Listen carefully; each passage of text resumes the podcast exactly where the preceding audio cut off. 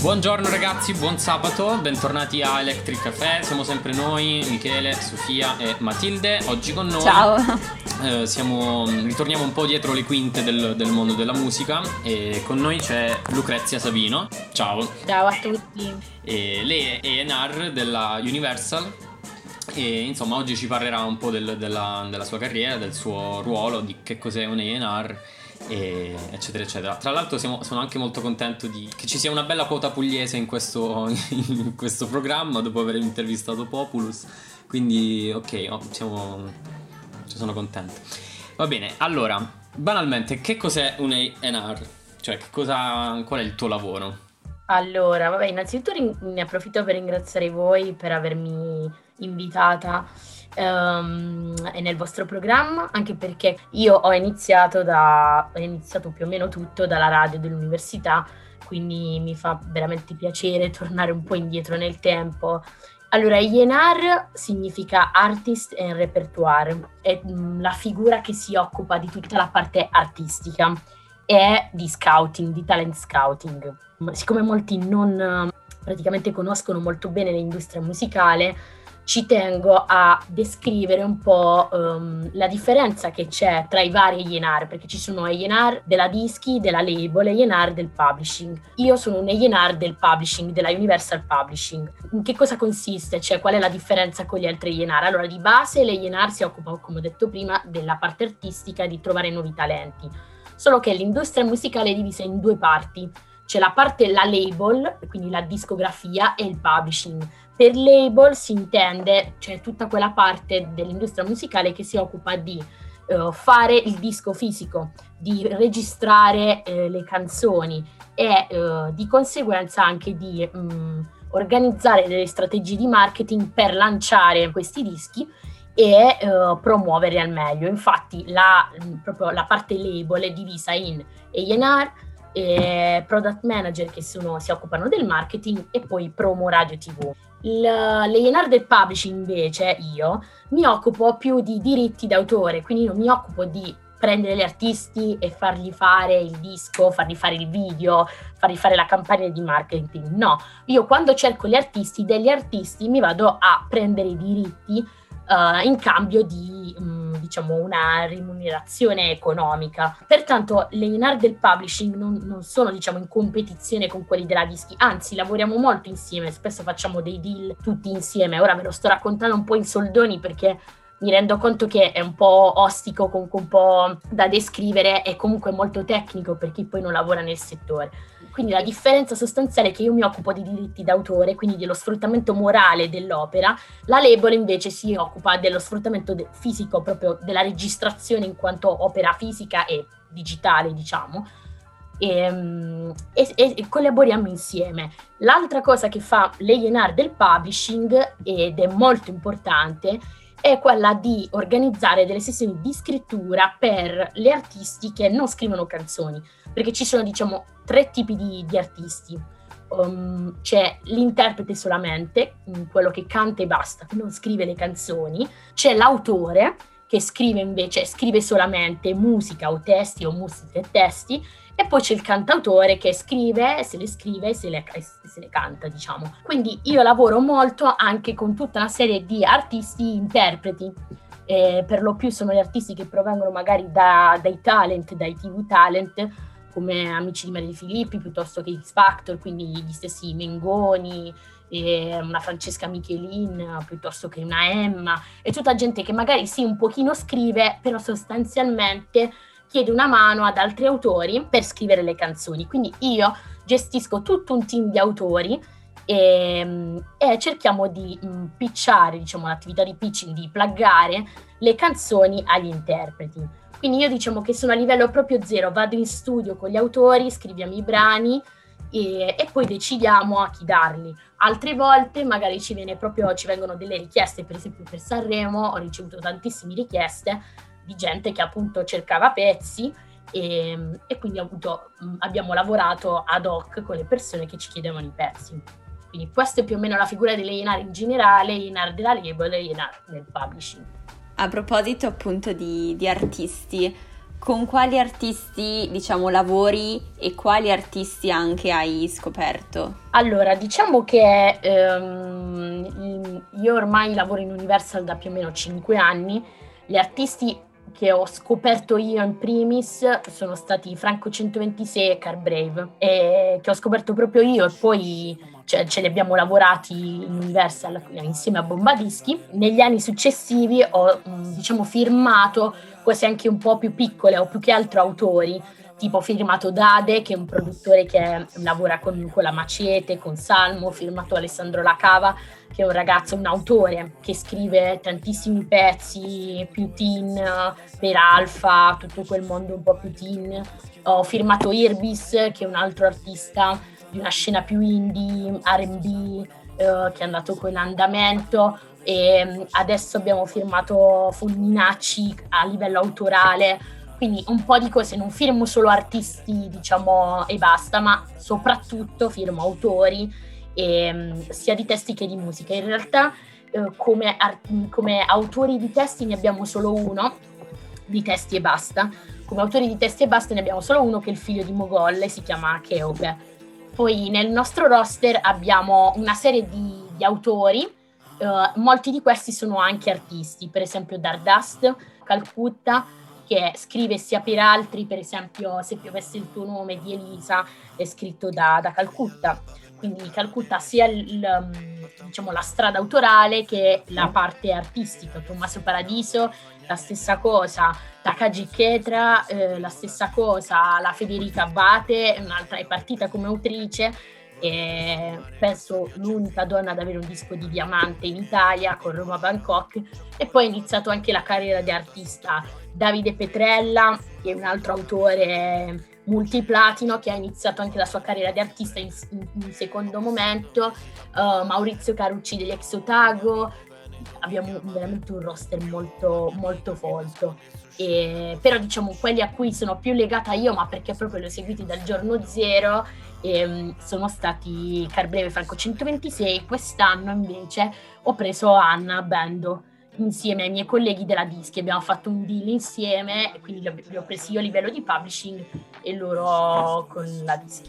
Insomma tutti grandissimi nomi che si sentono le cui canzoni passano sempre in radio e si sentono ovunque. Lavorando appunto per quello, cioè andando in studio per fare le canzoni, ovviamente molte cose cioè, che passano poi in radio, eccetera, sono dei nostri autori, ecco. Un'altra sempre, diciamo, curiosità, eh, cosa cerchi in, in un artista? È una domanda, non dico soggettiva, però essendo io un A&R del publishing, più che guardare magari all'immagine, magari anche all'aspetto fisico, così vado a vedere e mi interessa di più come scrive. Quindi, ehm, cioè, se scrive innanzitutto perché non prendo interpreti. Non, io occupandomi di diritti non posso prendere i diritti d'autore, non posso prendere un artista che non scrive. Quindi, eh, al contrario della dischi, che invece può prendere anche degli interpreti e basta. De, magari gli piace un artista che è molto bella, ha un'immagine forte, canta benissimo, la dischi lo può prendere, ma il publishing è difficile perché non, non, non, non, scrivendo non saprei a livello di diritti cosa andarmi a prendere, insomma. Quindi quello che noto io è come scrive, specialmente le, le top line, dove per top line intendo la linea melodica della voce, quindi vado a vedere che guizzi melodici ha, se scrive delle top line fresche, interessanti, se mh, le canzoni hanno un senso, sono ben strutturate, con una strofa, un ritornello, un pre-rit, uno special, la prima cosa che noto io è la scrittura, prima ancora la melodia del testo. Quindi immagino, cioè non ti limiti chiaramente a, a stipulare un contratto, cioè c'è anche un, un percorso che cioè, tu segui diciamo i tuoi artisti, fra virgolette. Sì, sì, sì, sì, certo. E a volte è capitato anche con alcuni che non abbiamo subito fatto un contratto, abbiamo iniziato magari a collaborare, magari ci mandavano dei pezzi eh, per qualcuno e poi se vedevamo che comunque i pezzi erano interessanti e li piazzavamo, alla fine abbiamo anche firmato l'autore in questione per dire no. Invece altri li firmo dall'inizio e, e tutto.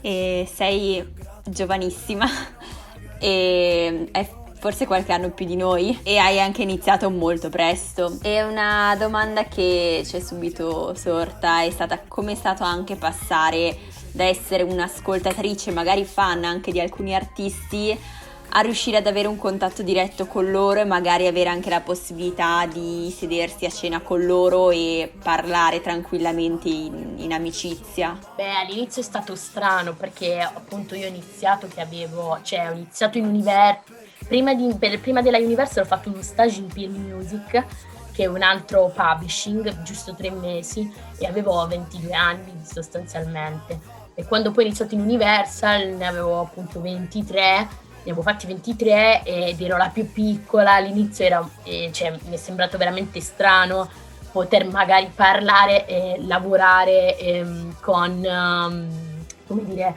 le, le, persone, gli artisti che magari io avevo sempre ascoltato solo a casa, nelle mie cuffie, per strada. È stato strano, però pian piano ho iniziato a realizzare, ho detto, cioè, mi sono resa conto che quella era la strada che volevo intraprendere in realtà avevo già avuto una prima esperienza perché io ho scritto la tesi insieme al maestro Ennio Morricone e quindi già per me l'incontro con lui aveva, diciamo, mi aveva un po' svoltato la vita e anche mi aveva fatto capire che era quello il lavoro che volevo fare. Quindi già da lui, dopo essere entrata in contatto con lui, avevo capito che che mi piaceva tantissimo e mm, ovviamente la prima volta che l'ho incontrato per me era il mio mito, quindi ero tipo super emozionata, però pian piano abbiamo instaurato un bellissimo rapporto, sono tornata a casa sua a Roma tantissime volte, quindi è stato, è stato bello. Noi siamo appunto la, la, radio della Cattolica e sappiamo che tu stessa hai studiato nella nostra università e anzi hai anche diciamo, fatto parte del, di questa radio qualche anno fa. E ehm, cosa hai studiato in Cattolica? Allora, um, in Cattolica ho studiato la triennale, ho fatto lettere moderne e l'indirizzo editoriale, non so se c'è più. E in magistrale ho fatto CIMO, eh, che è l'interfacoltà fra lettere, economia e penso io un'altra facoltà. Scusatemi, ma ormai ho un po' abbandonato il mondo dell'università, ad ogni modo era un'interfacoltà, c'è ancora perché sono ancora in contatto con alcuni docenti e molti studenti che mi scrivono per chiedermi poi cosa fare dopo, per magari trovare un, uno stage o anche per fare un master. Quindi ho fatto prima lettere e poi CIMO, però quando ho fatto la magistrale io lavoravo già, quindi ho lavorato e studiato insieme. E infatti magari la magistrale ci ho messo un po' più di tempo a finirla, al posto di due anni ci ho messo un pochino più di tempo, tre anni, però eh, avevo già iniziato a lavorare, quindi non mi andava in realtà di lasciare gli studi, ma li ho voluti portare a termine, nonostante avessi già un contratto a tempo indeterminato. Sostanzialmente quando ho iniziato a suonare, perché suonavo il sax, ho iniziato a suonarlo a nove anni, otto anni, e andavo in una scuola privata, poi durante il liceo ho frequentato anche il conservatorio, quindi ho sempre bazzicato un po' con la musica, l'ho studiata quando poi mi sono, mh, mm, diciamo, trasferita a Milano, ho scelto di fare lettere perché mi piaceva anche molto scrivere e ho iniziato a fare la radio. E, mm, e, quindi ho iniziato un po' a conoscere anche um, tutte le varie um, situazioni, diciamo così, milanesi, le varie realtà, da quella della Santeria, del Magnolia, piuttosto che altre realtà eh, che purtroppo hanno chiuso come Loe Boy, il Serraglio e quindi ho sempre bazzicato nel, nella musica, sapevo che volevo lavorare nella discografia e quindi ho fatto di tutto poi dopo la triennale per fare uno stage lì, uno stage nell'ambito musicale. Poi ho iniziato e ho continuato a fare la magistrale contemporaneamente, ovviamente avendo un lavoro a tempo pieno, quindi non part time, ma tutti i giorni in ufficio, dalla mattina alle 9, staccando alle 7, anche studiare per gli esami era diventato veramente pesante perché dovevo studiare magari nel weekend o la sera, tardi, eh, però avevo scelto, cioè avevo iniziato una cosa, sono abbastanza determinata e, um, e poi l'ho portata a termine e l'ho finita. Comunque, prima hai nominato Ennio Morricone, qui siamo grandi fan, quindi parlacene un po', cioè, come è nata, diciamo, la, la, tesi, anche perché a noi sembra, può sembrare una cosa... Sì, è stata abbastanza eh, surreale. Esatto. No, no, no, non, ti correggo, non è che non è può sembrare, è stato davvero surreale, perché poi alla fine non avevo nessun contatto, cioè non, non avevo nessuna spinta vengo da un paesino della Puglia, quindi veramente sono forse la prova vivente del fatto che se uno comunque qualcosa la vuole fare, ci crede davvero, mh, mm, si sforza, come dire, ci mette dentro se stesso, i risultati tornano, arrivano. E Ennio Morricone per me è stato, come ho detto già prima, una svolta della mia vita o, mettiamola così, anche una conferma che quello che stavo facendo era la, la giusta via. Io ai tempi Uh, volevo fare una tesi con Ennio Morricone ma non avevo nessun contatto. Stavo facendo una tesi in storia della musica sul ruolo della colonna sonora nei film. Però ai tempi facevo ripetizioni a una bambina che, che suonava il flauto in conservatorio a Milano vabbè un giro strano. E il suo professore io sapevo che era un amico di, di, Morricone. Quindi ogni volta magari cercavo, quando l'accompagnavo anche in conservatorio, accompagnavo questa bambina che, cui facevo ripetizioni, eccetera, magari gli chiedevo sempre eh, se era possibile avere un contatto, qualcosa, lui mi diceva di no. Eh, e poi alla fine, eh, tramite un'altra figura, perché io abitavo nel collegio della, della Cattolica, stavo al Marianum, grazie a una figura, Don Giorgio, che era poi un, un amico di questo docente del conservatorio, mh, mm, siamo riusciti un po' a convincerlo a, a farci dare uh, il fax, il numero di fax di Morricone. Quando mi aveva dato il numero di fax, io ho detto, vabbè, non mi risponderà mai, figurati se nel 2000, ai tempi erano 2014, quando mi stavo lavorando in triennale, figuriamoci se, se mi risponde un fax. E invece dopo due settimane mi ha risposto e mi ha invitato a casa sua a Roma. Io mi ricordo che cioè, tipo non... quando mi, mi, telefonò mi disse sono Maestro Morricone, parlo con Crizio Savino, io ero tipo avevo avuto un microinfarto. E lui poi mi invitò a Roma e andai a casa sua e comunque gli feci l'intervista per la mia tesi, poi ci siamo cioè, risentiti tante volte e sono tornata a Roma a casa sua per correggerlo perché lui mi correggeva le cose a penna. E, ehm, quindi sono tornata a Roma due o tre volte abbiamo ricorretto le cose che ho inserito nella mia tesi insieme e poi anche la magistrale che l'ho fatta sempre sulla musica, sulla canzone italiana, ho inserito l'intervista di Morricone quindi abbiamo mantenuto i rapporti. Quindi in realtà è successo tutto per caso e niente, l'ho voluto tantissimo, in qualche modo diciamo c'è stato un allineamento delle astri che poi mi ha permesso di, di diventare praticamente amica del maestro. Ed era una cosa anche stranissima perché lui era un po' diffidente, anche un po' da quello che si legge anche sulle bibliografie, tutto, mm, era un po' anche magari a, a, tratti un po' burbero, però con me non lo è stato, è stato veramente gentilissimo, mi ha trattato da nipote nonostante io non fossi nessuno, conferma del fatto che anche i più grandi sono i più umili. E io se ci penso, ci penso ancora, dico veramente è successo, è stato abbastanza surreale. Quindi vuol dire che può, cioè, se è successo a me può succedere a tutti, credo.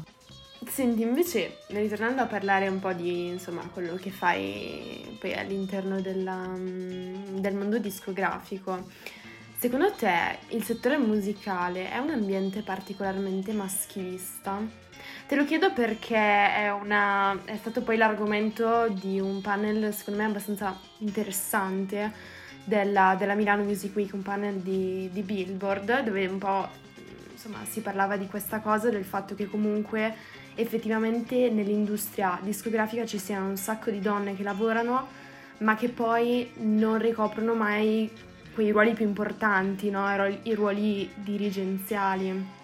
L'ho seguito anch'io quel panel perché c'era una delle mie colleghe, a partire da Silvia Danielli, che è una mia cara amica di giornalista di Billboard, a Paola delle, di Sonia TV e, e ad, altre, ad, altre, colleghe. Allora, mm, è vero, io non posso negare che nella discografia i ruoli, mm, diciamo, dirigenziali sono coperti per lo più da, da maschi. Però parlo della mia esperienza, io penso che in realtà in, in, tante, in tante, aziende, per lo più uh, di, di, di, tutti i generi, in tutti i settori, la dirigenza sia per lo più maschile, non solo, non solo nella discografia. E, ehm, è un problema molto sentito anche perché è un lavoro che magari richiede una certa presenza, nel senso che si va in molti concerti, si fa tardi la sera, quindi anche per una donna magari che ha dei bambini o che anche solo deve prendersi, andare in aspettativa per la gravidanza e tutto, stare lontana via tanto tempo dalla musica che è velocissima perché ogni giorno escono 20.000 cose, può essere, può costituire un problema. Però non è un problema insormontabile, non è un problema come dire, mm, che non si può gestire, tutto si può gestire, c'è una soluzione a tutto. Quindi confermo il fatto che nella discografia la dirigenza sia per lo più maschile eh, un po' per, secondo me, per retaggi anche vecchi, eh, un po' perché anche il nostro lavoro, ripeto, ehm, specialmente poi quello delle Yenar che è sempre in giro, che fa tardi, è un po' difficile anche magari mantenere e portare avanti una famiglia, quindi mi rendo conto che per un uomo, non dico che sia più, più facile, però è proprio il tipo di lavoro che magari spin- è, più, è più maschile che femminile, diciamo. Nel mio caso, e parlo della mia esperienza, diciamo che il mio capo è uomo, ha lavorato 25 anni da solo, dopo 25 anni ha pensato di prendere una persona e ha preso una donna e io mi sento, cioè non, non ho mai risentito del fatto che mh, c'è di troppo maschilismo nella mia azienda o magari perché ero donna mh, venivo anche, non so, messa da parte, mai, assolutamente. Quindi io per la mia esperienza è molto positiva. Credo anche che dipenda molto dal carattere delle persone.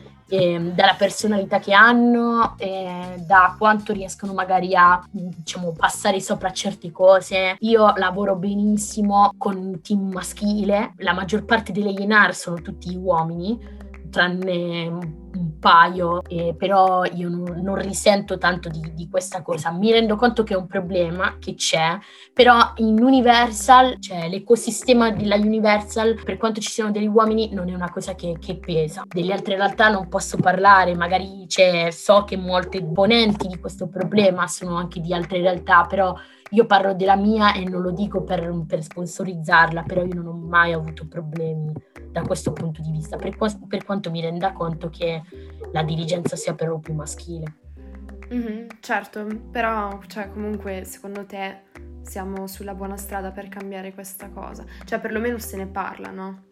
Sì, sì, sì, no, infatti tantissime cose sono successe quest'anno, se ne sta iniziando a parlare e spero che in molte realtà, in molte, mm, cioè appunto realtà, sì, dicevo bene, le cose inizino davvero a cambiare. E niente, di, quello che mi, mi viene da dire è semplicemente che dipende molto anche dal carattere delle persone, perché non, cioè, ci sono delle cose in cui l'uomo è, a mio parere in alcune cose è più bravo ma, o comunque più portato e delle altre cose in cui magari è più portato la donna. E io non sono una che dice eh, cioè sono per la parità ci mancherebbe altro e tutto però sono diciamo sono una abbastanza lucida cioè riconosco i miei limiti. So che certe cose fino a un certo punto posso arrivare su altre invece cerco delle soluzioni, ma non è un problema insormontabile, cioè si può gestire, eh, si può collaborare, ci sono magari delle cose in cui appunto collaborando ci si può dare una mano dove uno è più, più forte, più sensibile, eh, piuttosto che su altro, no? Quindi, per esempio, con gli artisti mi rendo conto che la maggior parte degli artisti, specialmente i rapper, sono uomini. Quindi, magari all'inizio vedere, io mi ricordo anche la faccia di alcuni rapper che mi vedevano all'inizio, dicevano ma questa che vuole, ero piccola, ero donna, ero giovane, tutto. E, però poi io ho, come dire, ho tirato fuori permettetemi il termine, le palle, gli ho fatto capire che era una persona competente, appassionata e tutto, ci ho creato un dialogo e siamo andati avanti. Non mi sono fatta intimorire dal fatto che magari loro lì per lì si sentivano strani. Però, ripeto, dipende molto anche dal carattere di una persona. E, um, io sono abbastanza determinata, cioè se voglio una cosa cerco di ottenerla in tutti i modi. E, um, però riconosco che magari su alcune cose... Mh, ho dei limiti e quindi mi faccio aiutare da un collega maschio, ma non, non, per questo mi faccio intimorire e faccio un passo indietro. Quindi credo che per rispondere alla tua domanda, scusate se ho divagato un po', eh, credo che sì, cambieranno, secondo me cambieranno e lo spero per molte realtà invece in cui mh, questo problema della- del maschilismo è davvero pesante. E, Ehm, no, sempre collegata a questa domanda, mm, tu prima hai detto, ad esempio, non so, eh, la maggior parte dei rapper sono, sono uomini, sono maschi. E secondo te, mm, perché accade que- cioè, questa cosa? Nel senso, perché, perché ci sono più artisti uomini che alla fine, cioè, tra virgolette, ce la fanno di più delle donne, cioè emergono di più delle donne, ecco. Perché c'è, è un argomento difficile che spazierebbe veramente in ta- tanti sottoargomenti e sottogruppi. Io credo che la donna subisce un livello di giudizi molto più pesante da gestire, perché la donna, specialmente in Italia, non, non in Italia, in tantissimi posti, innanzitutto viene giudicata per, per l'aspetto fisico, mentre un cantante magari anche non molto carino, diciamo, riceve anche meno, meno insulti o meno giudizi in generale. La donna in sé per sé è- è- da- la storia ci insegna che comunque era l'immagine della donna era da sempre, è stata, da sempre stata importante.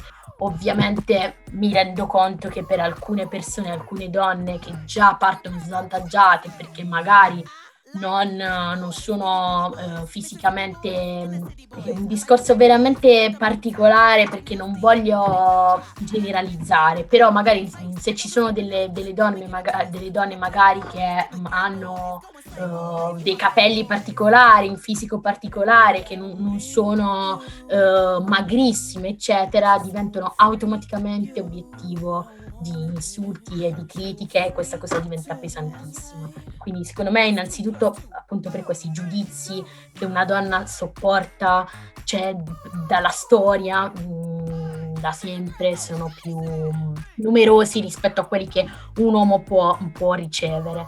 Seconda cosa anche la sensibilità, perché molte donne magari sono più vulnerabili e comunque fare le artiste, per fare l'artista, cioè fare l'artista è un po' una montagna russa, la uso definire così, perché ci sono dei momenti di up e dei momenti di down e questi possono andare da, da un giorno all'altro. E quindi mi rendo conto che anche emotivamente è pesante e frustrante per una donna che è più emotiva è difficile da gestire. Però questo, tutto questo che sto dicendo non significa che non sia possibile, mm, sia per la parte fisica, in- mm, guardiamo anche adesso con vabbè, la body positivity, tutto eccetera, artiste come Lizzo, Lizzo tantissime altre artiste che diciamo non incarnano gli standard um, dell'artista comune, comunque stanno spaccando. La stessa Adele eh, ai tempi era in sovrappeso, però comunque il suo talento era così gigante che la gente veramente è andata a- oltre. Però io lo vedo con Anna, Anna di bando, cioè c'ha 17 anni, è stata ricoperta di insulti. Ricoperta perché dicevano che era grassa, perché era brutta e, e lei sta cercando in tutti i modi comunque di andare avanti, però pensate quanto sia difficile comunque per una sedicenne che viene ricoperta di insulti e a- a- con un pezzo solamente fuori cercare di gestire tutto lo shitstorm. Però ripeto, anche qui è questione di carattere, uno va avanti se veramente vuole fare questo lavoro eh, si mette sotto e ci, ci lavora, insomma. Pertanto io penso che eh, per l'uomo sia un pochino più facile per il giudizio in generale che di solito si- la, la donna è costretta a subire. No, esatto, cioè nel senso io ho provato a rispondere a questa domanda e secondo me è perché cioè, in Italia forse siamo più abituati alla figura della donna come interprete, come interprete che però rispetta sempre dei, dei determinati canoni estetici come, come dicevi tu prima e quindi vedere degli artisti come, cioè anche banalmente come Adele ci fa strano, ci fa molto strano. Sì, è un retaggio culturale anche, eh, come dicevo prima, quando intendevo, quando parlavo della storia che insegna, intendevo il retaggio culturale che abbiamo e, nascondere che l'Italia è un po' indietro su tante cose, su proprio l'open mind in generale, quindi è una roba di, di- da retaggio culturale e mm, ahimè che spero pian piano, in realtà adesso un po' di passi avanti sono stati fatti appunto con la body positivity e tante altre cose, gli stessi campagne di moda, tantissimi si stanno un po' attivando su, su, questo fronte, su questo settore, però c'è da lavorare tanto perché è una questione molto più radicata, è molto più profonda di quello che si, si pensa e si, si, lascia passare, cioè è una, una questione molto più radicata a che fare con proprio degli stereotipi vecchi. In generale è una società difficile, per certi versi arretrata, che sta migliorando e questa cosa ci fa ben ispirare. Sì, esatto. Mm, per concludere, volevo, volevamo chiederti eh, un consiglio, ovvero se puoi consigliarci uno o anche più artisti emergenti che sono usciti nel, nel 2020 che dobbiamo assolutamente ascoltare. Sì, uno ce l'ho, purtroppo non è mio per tanti motivi, però ci, stiamo, sto, ci sto lavorando, collaboriamo tantissimo. Lui si chiama Blanco, Blanchito Baby, lo trovate su Instagram. Farà uscire delle cose davvero incredibili, piccolo spoiler per nel 2021 è giovanissimo, sarà un 2003, credo, 2002-2003, veramente un portento, ha una voce pazzesca, scrive le top line come pochi, gli vengono proprio naturali e ha un carisma veramente fortissimo, quindi è un grandissimo personaggio, per me spaccherà. Va bene, noi abbiamo finito. Grazie mille perché è stato davvero molto interessante. Grazie mille, esatto, per essere stata con noi. Grazie a voi ragazzi, grazie per avermi invitata. Ciao. Ciao ciao. Ciao. ciao. ciao. brivido sulla schiena, una notte intera, una luna piena, un'altra cantilena, una solo per te. Siamo qui, dai, ora che tardi non vai, un mazzo di rose se fai come da frasi Devi solo ascoltarmi da